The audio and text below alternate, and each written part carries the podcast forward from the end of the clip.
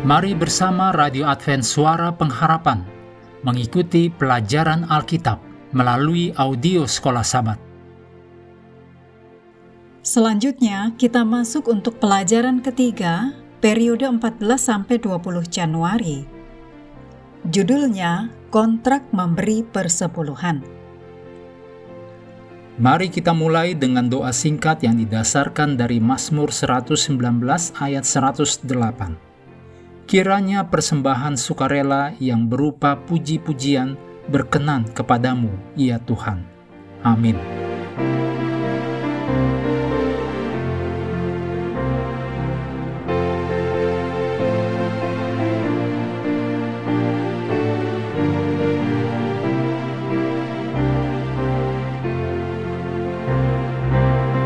Untuk sahabat petang, anda boleh membaca ayat-ayat berikut ini untuk menolong pelajaran sepanjang pekan.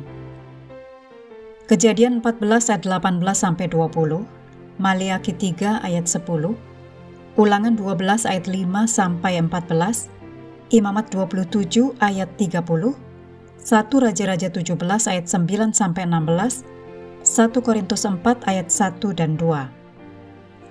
Ayat hafalan kita dalam Maleaki 3 ayat 10 bawalah seluruh persembahan persepuluhan itu ke dalam rumah perbendaharaan, supaya ada persediaan makanan di rumahku, dan ujilah aku, firman Tuhan semesta alam.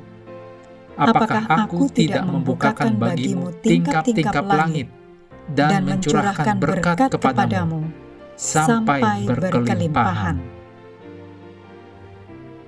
Dalam kejadian pasal 14, Abram kembali dari misi penyelamatan Sandera di mana yang dia selamatkan adalah Lot, keponakannya.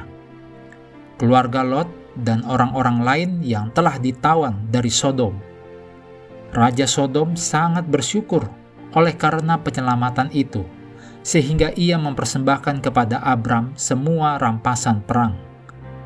Abram tidak hanya menolak pemberian itu, tetapi memberikan persepuluhan dari semua yang dia miliki kepada Melkisedek. Segera setelah pengalaman Abram memberikan persepuluhan, Tuhan berkata dalam kejadian 15 ayat 1, Janganlah takut Abram, akulah perisaimu, upahmu akan sangat besar. Sebenarnya Tuhan mengatakan kepada Abram, jangan khawatir, aku akan menjadi pelindungmu dan menyediakan bagimu.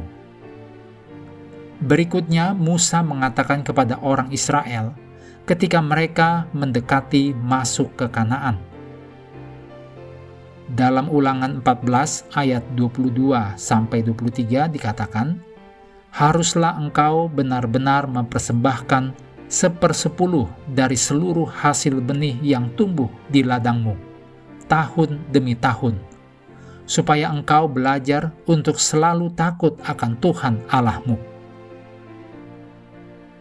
Ellen G. White menulis dalam Testimonies for the Church, jilid 3, halaman 393. Manusia dituntut untuk mempersembahkan kepada Allah pemberian-pemberian untuk tujuan keagamaan sebelum sistem yang jelas diberikan kepada Musa bahkan jauh sebelumnya, yaitu pada zaman Adam. Ini semua masih berlaku bagi kita sampai sekarang. Tetaplah bersekutu dengan Tuhan setiap hari bersama seluruh anggota keluarga melalui renungan harian, pelajaran Alkitab, sekolah sahabat, juga bacaan Alkitab sedunia, percayalah kepada nabi-nabinya, yang untuk hari ini melanjutkan dari 1 Tawarikh pasal 28. Tuhan memberkati kita semua.